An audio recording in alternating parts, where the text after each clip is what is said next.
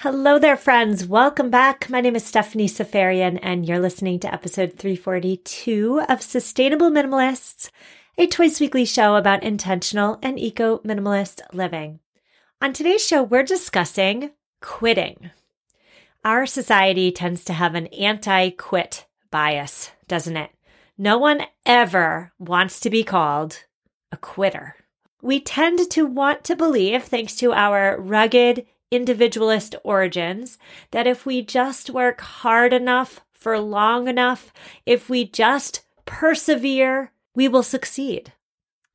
But my guest today argues that while animals in the wild know when and how to quit, humans, not so much. And worse, our misguided reverence for perseverance, our white knuckle grip on the idea that our destiny lies exclusively in our own two hands, often keeps us in the wrong places for longer than we should be there. This is one of those intentional living episodes that I'm bringing you today, in which we take an idea that is conventionally regarded one way and we flip it. We turn it on its head. We take things and shake them up and turn it upside down. Today, we are questioning whether we can and should expand upon our understanding of quitting so as to live better. Today, I'm speaking with Pulitzer Prize winning journalist Julia Keller on her upcoming book, Quitting A Life Strategy. Now, the book is not out yet, my friends. It doesn't come out until April. But if after listening to today's episode, you just love Julia as much as I do and you need to read this book, you can pre order it. Link is in the show notes. And before I bring you Julia, a quick note, a very important note. Tom Brady does come up in my conversation with Julia today. We use Tom as an example of someone who won't quit. But please know that that is because this episode was recorded a full 12 hours before Tom Brady announced his latest decision, yet again, to retire from football. Julia, I am really thrilled to talk to you today. How are you? I'm very good, thank you. A little cold. Same. It comes with the winter territory, doesn't it? yes, yes. Today we're talking about quitting. And I read in your new book that you asked, I believe it was over 150 people the same question. And so I'm going to ask you the question that you asked 150 some odd people, which is what is the most significant thing you've ever quit? And do you regret it? Well, see, that's a great question because, um, like all of us, I think I have several things that I've quit. But more often than not, we more regret the things we don't quit that we should have than the things we did which just makes the point that became apparent to me with talking with all those people is that quitting is something that really resonates with everybody. Um, it has a terrible ring to it. To call somebody a quitter is just about the worst thing you can. But in my own case, I, I talk a bit in the book about when I quit graduate school. My first foray into graduate school was an absolute disaster. I was way too young. I was away from home. I was 19 years old. I, I had no business, no business uh, teaching courses and taking courses at a university and graduate school but I tried it and it was terrible. I didn't want to quit, but I had to. It was probably the the one of the worst moments of my life when I truly was on edge. You know, I felt that my my emotional equilibrium was was uh, was, was really in danger at that point. Um, looking back on it, it was a good move. Although I'll, I'll say, and I think probably some of your listeners will agree, often when you look back on anything that you quit, it's a good move. I, I rarely, and all those people I interviewed, I rarely had a lot of regret. Most people, as I said, wish they had quit things sooner. And even when they had regret, it was in the perhaps the way that they did it, not the fact that they did it. Because too often we stay in bad situations because we want to hang on, just hang on as hard as we can to a situation instead of letting it go with the expectation of something better. Hmm. Yeah, I found myself reminiscing about my big quits uh, in my 38 years so far as I was reading your book. And for me, I would say the most significant one was quitting my job, my career, teaching. And I don't regret it one bit. If I could go back, I wish I had the courage to have quit sooner because I knew in my gut and my soul it wasn't for me, but I stuck with it because I was afraid. When we talk about quitting, you mentioned the anti-quit bias. Quitting is a really has a really um, negative connotation. associated with it. And we're all about going against the grain here on this podcast. Mm. Quitting definitely goes against the grain.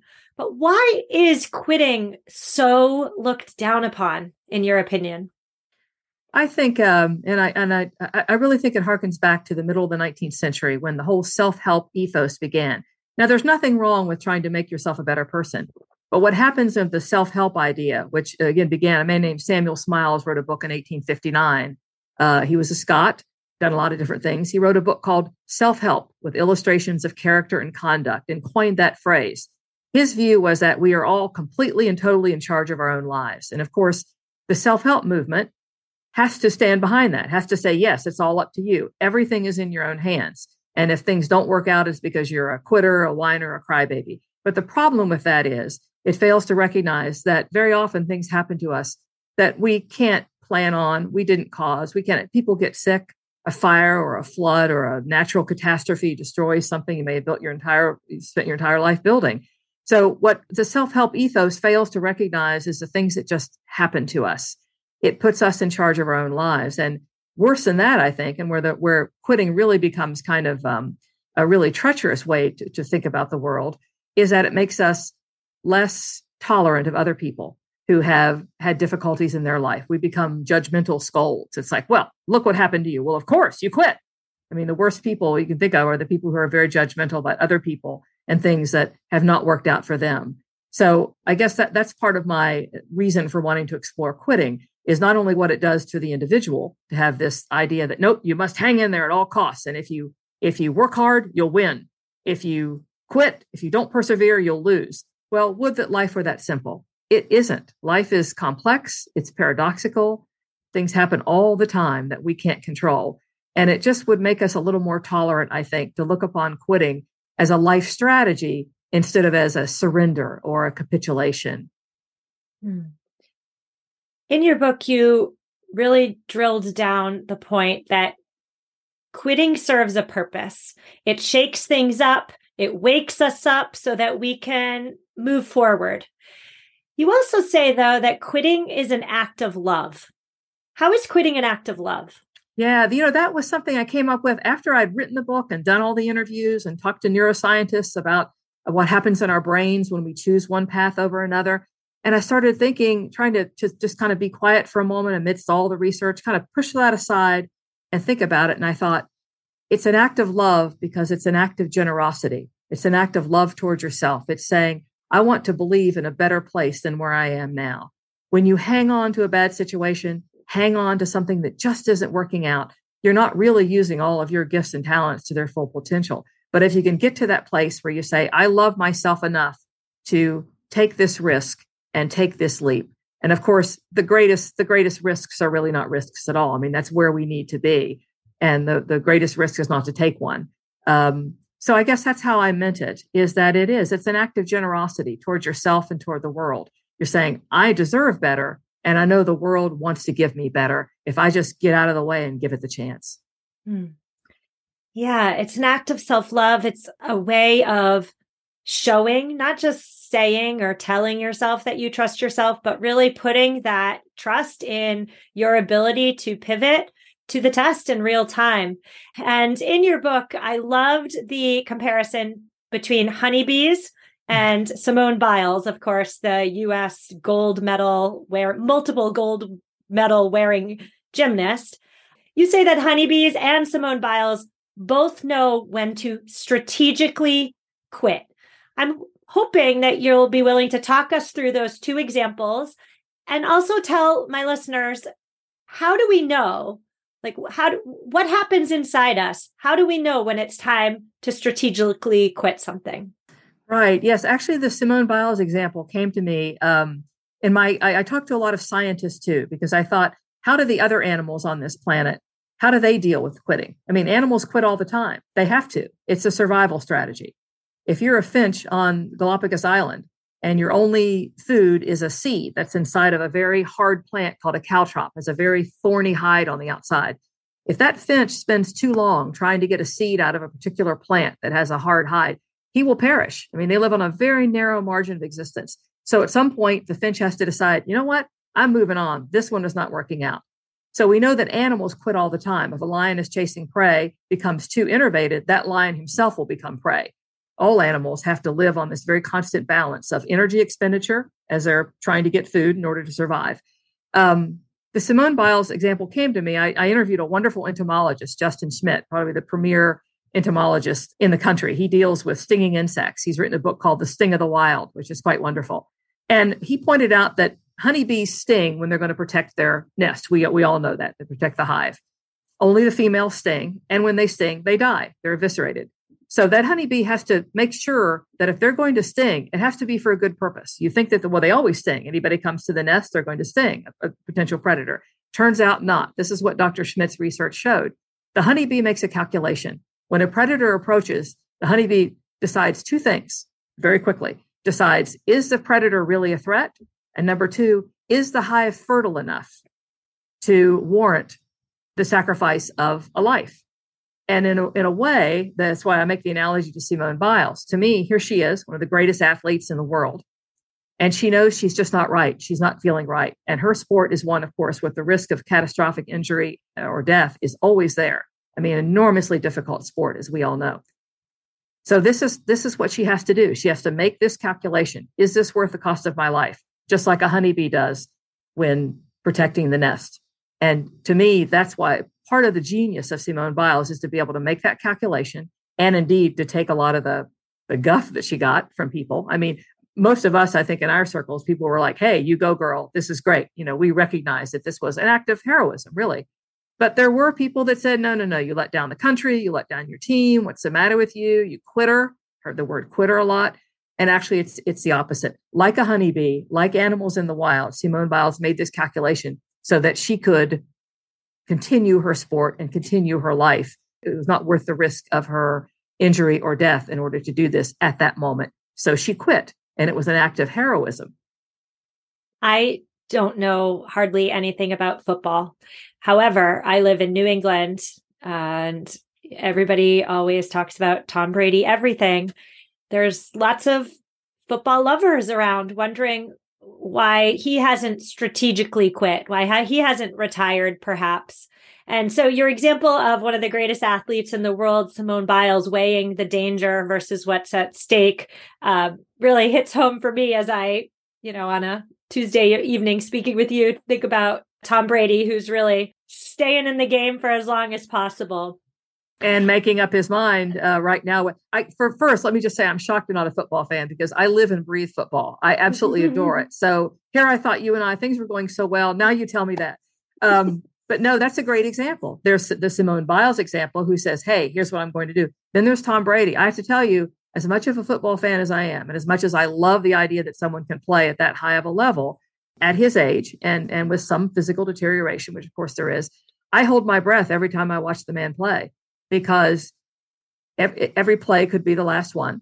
Catastrophic injury is lurking right around the corner.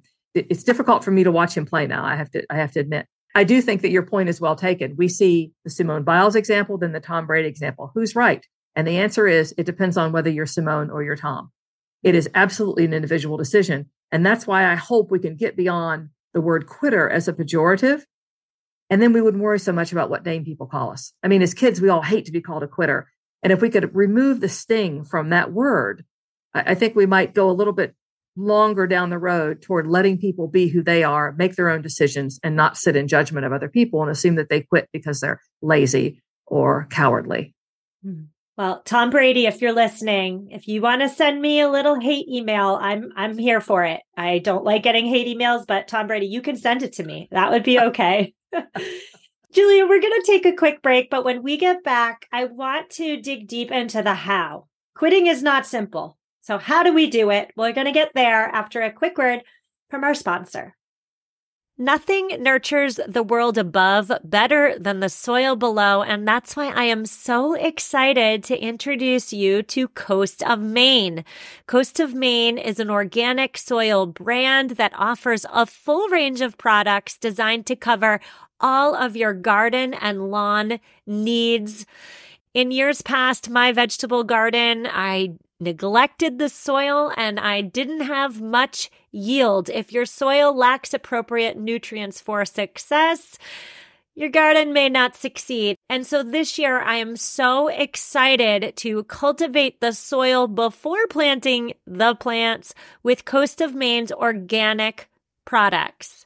Coast of Maine believes in nurturing relationships with local retailers. So next time you're at your local retailer, look for Coast of Maine products. Get growing. Visit coastofmaine.com to find a local retailer near you. coastofmaine.com. If you've been paying attention, you've likely heard something about gut health and why zoning in on your gut health is so darn important. You need EQ's Daily Women's Microbiome Defense. It's a three in one capsule that supports your digestive health and promotes gut barrier protection. I started taking EQ's Daily Women's Microbiome Defense because I have a bloating problem, friends. Yes, I do. Inflammation is not my friend. Since taking one capsule a day on an empty stomach with water, I have noticed more energy, improved skin, and here's the big one reduced bloating. Head to myeq.com and use code sustainable for 15% off Equilibria's microbiome defense and so much more. That's myeq.com and use code sustainable at checkout for 15% off site wide today. And we're back. Today we are discussing quitting with Pulitzer Prize winning journalist Julia Keller. She has written a new book. It's amazing. And it is called, it has a very long title, listener. So stay with me.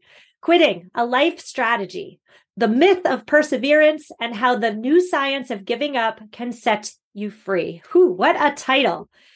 We're moving into the part of the conversation where I want to talk about the how it's not easy to quit our jobs or leave a relationship or drop out of grad school or whatever the thing is, big or small, that we're thinking about quitting. How exactly do you suggest, once we decide we're going to do it, how do we quit high stakes situations? You know, I uh, I have a chapter in the book which I call quasi quitting, which means that quitting doesn't have to be an either or. I say it's not not like a light switch; it's more like a rheostat dial. I use some historical examples like um, what Henry James. He decided he wanted to be a playwright instead of writing novels. Well, it was a disaster. His play, he was booed off the stage. People threw things. Poor Henry James had to endure people really yelling at him and calling him calling him nasty names. But he didn't stop writing. He just stopped writing plays. He went back to novels. It's an example of a quasi quit. Um, Tiger Woods. I use another example of someone. He didn't stop playing golf. But because he was somewhat limited after having that horrific car accident, he changed his expectation that he always had to finish number one. Someone asked him in the in the uh, match he was in after his terrible car accident. It said, "Is just finishing now an achievement for you?" And he said, "Yes." And that's an amazing thing for a man who had never accepted a magnificent athlete who had never accepted anything less than a first place finish as as being something he even cared about at all but he did because his circumstances had changed. So the thing I would say to people is you make that decision, but it doesn't have to be all or nothing. You can change your circumstances, you can pause and you can pivot. So stop, think about where you are, where you want to be, make a plan, make a strategy that it, but, but again, not an all or nothing either or thing. I, I come from a very all or nothing family. I mean, we're famous for like great renunciations, like I shall never return to another Thanksgiving, you know, that sort of thing. Um, and then we, we, we proceed to try to try to you know storm out the door and it never works usually back within about 10 minutes and people apologize and on it goes like every family.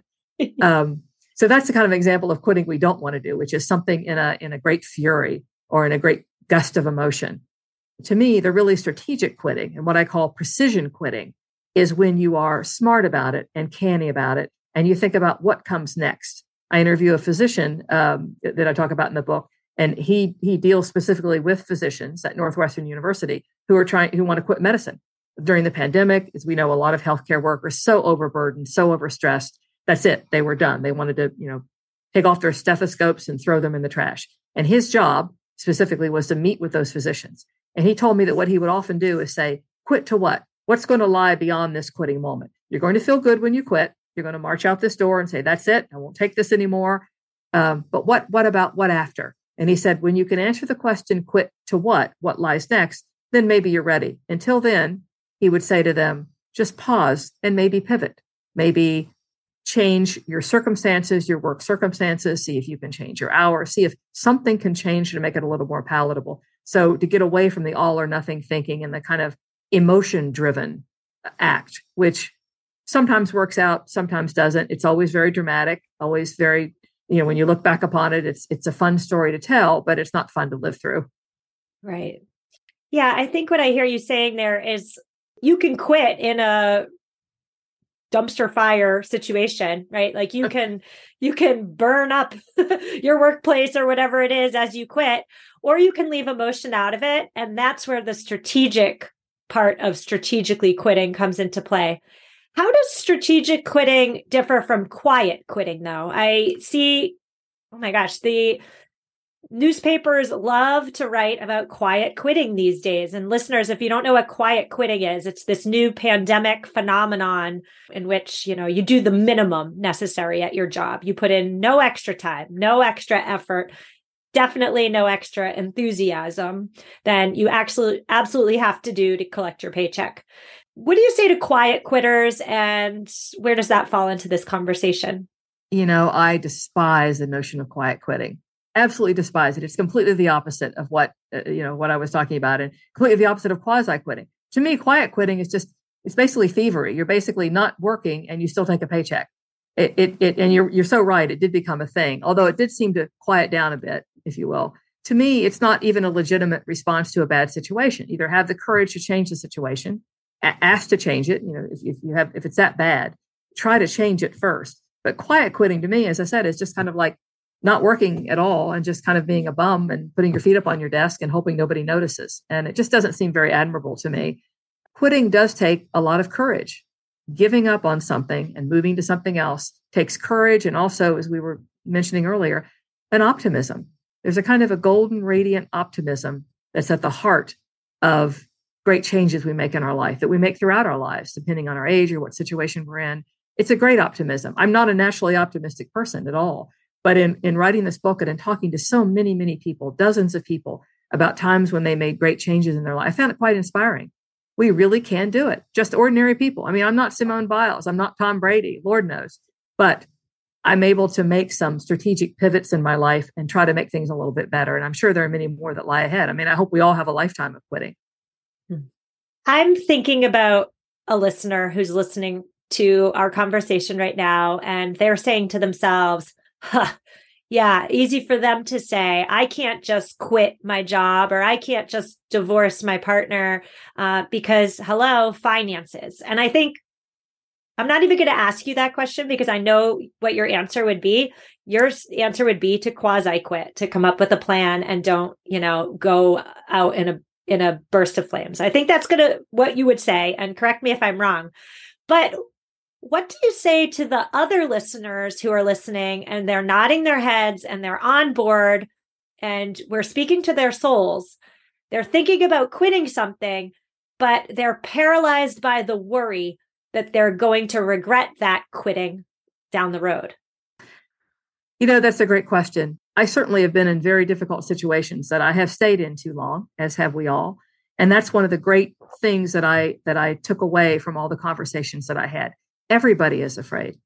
Everybody at all times, are, we're all afraid. And once I kind of realized that, even people that that that seem to have it all together deep inside, when they would kind of like care to reveal these moments and how difficult it was.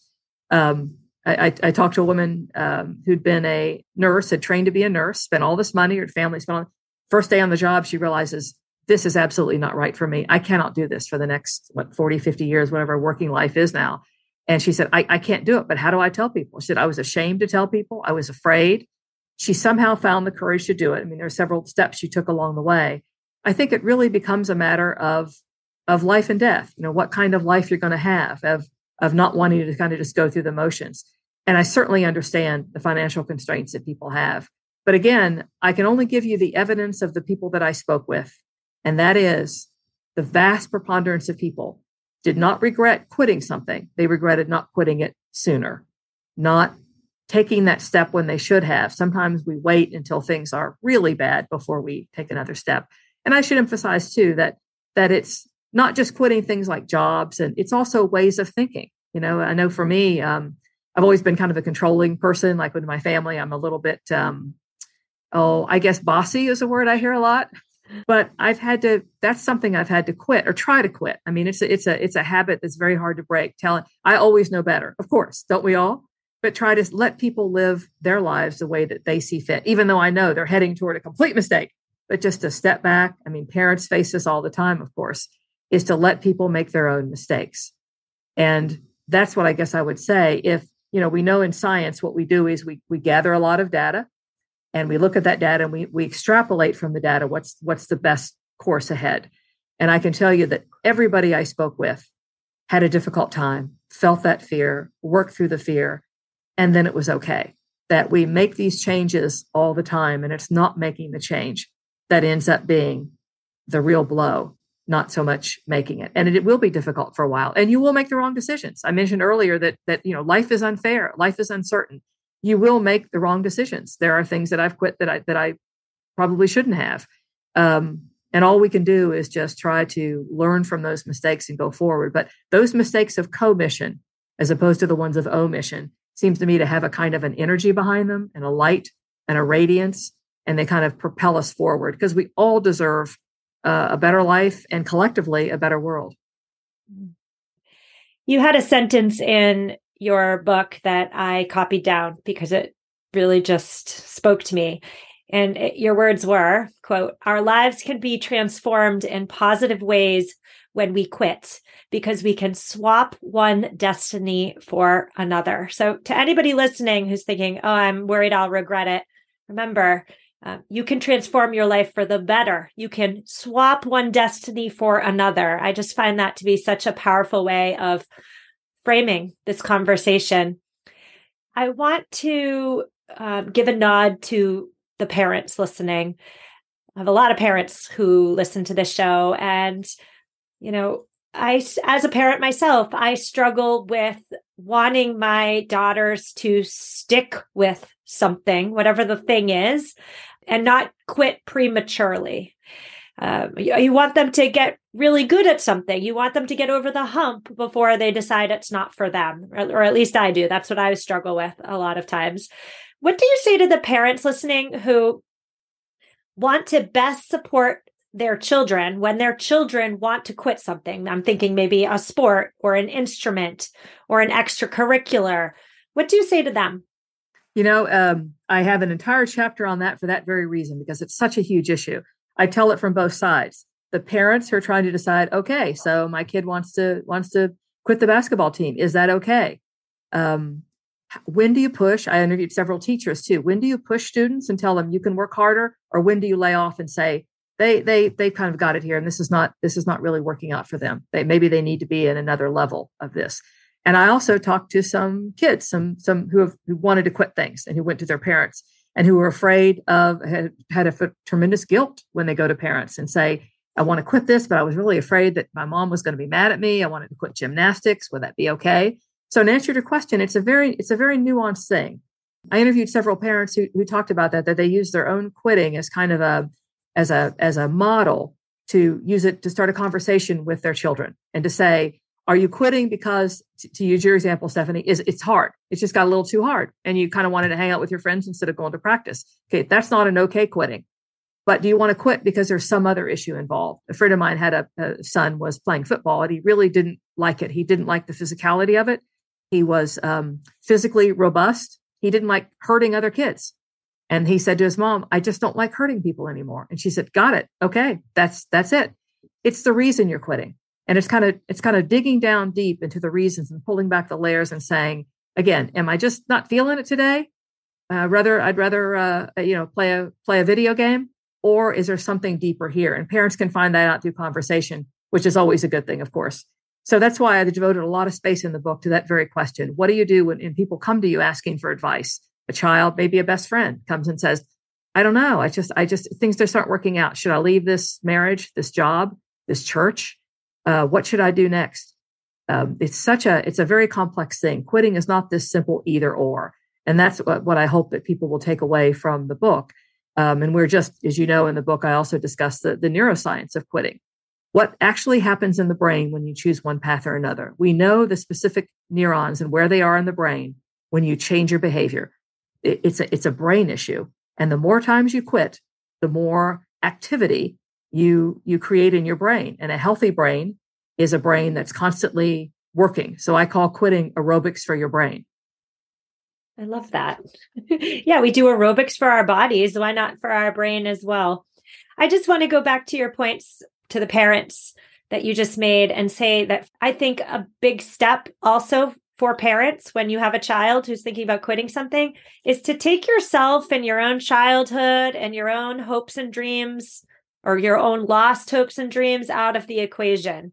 I know for me, I was a really, for lack of a better word, lazy kid, like like teenager. I didn't do extracurriculars. I would I much rather I much preferred to like go home and sit on the couch like and I look back at my own childhood and say to myself, well, why didn't I like stick with anything? What could I be now if I had tried harder?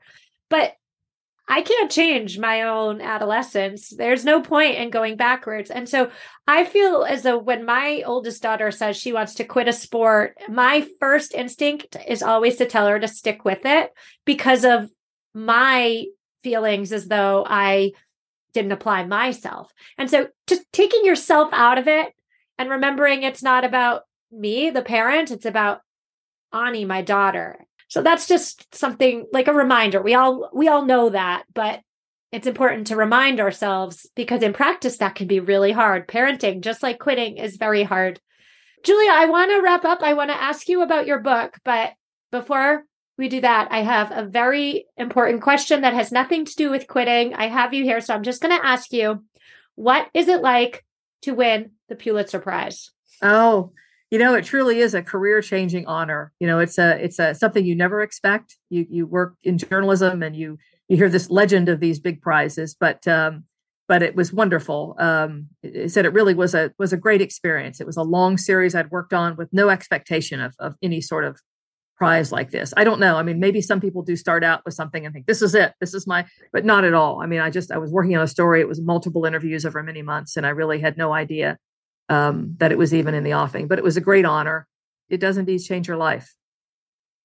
And you are, you know, the lessons in your book personified, right? From grad school dropout, first time to Pulitzer Prize winning journalist. I mean, amazing. There you go. I, I was going to tell you one more quick story that of a student when you mentioned you're talking about your daughter i think it's so true one of the teachers i interviewed told a great story about a student she had in class and he wanted to quit. He hated school, hated it. And she said his parents were upset. They wanted him to be a student. They were teachers, they believed in education. So she said, I told them, relax. I know Todd. I've watched him. I know his learning style. He's going to be fine. And she said, but they were just heartbroken. He dropped out of school. And she said, now he designs computer websites and video games. She said, it, it, it's worked out magnificently for him. I knew it would, but they couldn't see it because it was not their way of viewing the world. And she said, being a great student was important to them, but it wasn't important to Todd. And I love that story because that was a teacher that did just as you're saying, took herself and the parents' expectations out of it and said, he's going to be okay. I just love that story. Mm. So tell us about your new book, Quitting a Life Strategy. When does it come out? Where can we find it? What else is in it that we didn't touch on today? Tell me all the things you know, it comes out April 18th, but of course, um, you can pre-order on uh, Amazon, Barnes and Noble, any of those places. Um, it, I, I, hope that what, what, people do when they read it is to realize it's not so much. I don't think of it as traditional self-help book. In fact, I critique self-help books. I don't. Some of them I like. Okay, some of them I don't like. My opinion doesn't matter. But I just think that what we need to remember is everybody has to do it in their own way, and to su- suggest that we're in control of our own lives is simply wrong. And once we let go of that, let go of trying to control other people, let go of thinking we should always stay exactly where we are and never quit. You know, once you get into one rut, let go of all of that. Life can be so much lighter, uh, and more joyful. A friend of mine has a saying that says, um, "Be careful of the rut you choose. You're going to be in it a long time." Um, but uh, as I said, I hope people will read it. I'd love to hear from people. The uh, on the on the back of the book is the uh, the uh, website. But I just think it um, to me, it dovetails so nicely with what you try to do here on your show, which is you suggest to people there are better ways of being. Don't have to, but maybe just think about it. here's another way of looking at something. And you can let go of the things that are burdening you. Just kind of let them go, like letting go of the string of a balloon. Watch it, watch it float away and craft a new life. And we have the chance to do that every single day. Yes. And I just want to say, I, I did mention to you offline before we started recording, but Julia, I absolutely loved your book. There's nothing currently in my life that I'm thinking about quitting, but still, so many little nuggets of wisdom that I've tucked away in my brain for the future, uh, little seeds that will sprout as I continue on this confounding journey that is life. So thank you so, so much for coming on the show. Thank you for writing this book. I so enjoyed talking to you. Thank you. Thanks so much. Listeners, that's a wrap, my friends. Show notes are at mamaminimalist.com forward slash 342. I have an eco tip for you today, and it does come again from yours truly. Uh, by the way, thank you to all of you who have sent me eco tips in the last few days. I'm going to add them into upcoming episodes. Thank you, thank you, thank you to all of you who have left reviews. Oh my gosh, I've been so thrilled every morning waking up and seeing new reviews for the podcast. So thank you so much for supporting the show and me and this endeavor by leaving a review. So, my eco tip today is a nod to what we discussed in episode 336, which was a Defend the Trend episode on algae. My guest, Corinna Bellizzi, she is an algae evangelist, self named algae evangelist. And after we recorded that episode, first of all, if you missed it, go back, take a listen. But Corinna said, Why don't I send you some of Orlo Nutritions, that's her employer's algae based supplements for omega 3s. And I thought to myself, okay, yeah, I'll try it. I'll try anything once. And so I've been taking Orlo's algae based supplements and they're wonderful. No burpy fish oil taste. I can confidently say goodbye to my fish oil because when I say bye to fish oil, I'm also saying goodbye to my contribution to the overfishing problem. Algae based supplements, I'll be honest, I was thinking to myself, I don't want to eat algae. I don't. I don't need to be healthy that bad. But they taste completely normal. It's as easy as taking a multivitamin. Just one and done every morning. And I go on with my day.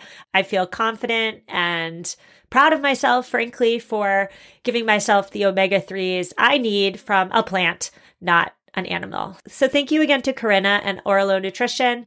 Listeners, I will see you on Thursday where we are finally, I know I teased this a couple days ago, but we're finally doing it we are discussing the ways in which social media influences not only our perception of ourselves, of our core, but also how social media impacts our purchasing. We'll get there on Thursday, and I'll see you then. Take care. You know how to book flights and hotels. All you're missing is a tool to plan the travel experiences you'll have once you arrive. That's why you need Viator. Book guided tours, excursions, and more in one place. There are over 300,000 travel experiences to choose from, so you can find something for everyone. And Viator offers free cancellation and 24 7 customer support for worry free travel. Download the Viator app now and use code Viator10 for 10% off your first booking in the app. Find travel experiences for you. Do more with Viator. Sick of being upsold at gyms? My guy, you're currently a base member. For $90 more, I can upgrade you to our Shred membership. For $130 more, you'll be a Swole member. And for just $300 more, you'll reach Sweat Platinum. At Planet Fitness, you'll get energy without the upsell. Never pushy, always free fitness training and equipment for every workout. It's fitness that fits your budget. Join Planet Fitness for just $1 down and $10 a month. Cancel anytime. Deal ends Friday, May 10th. See Home Club for details.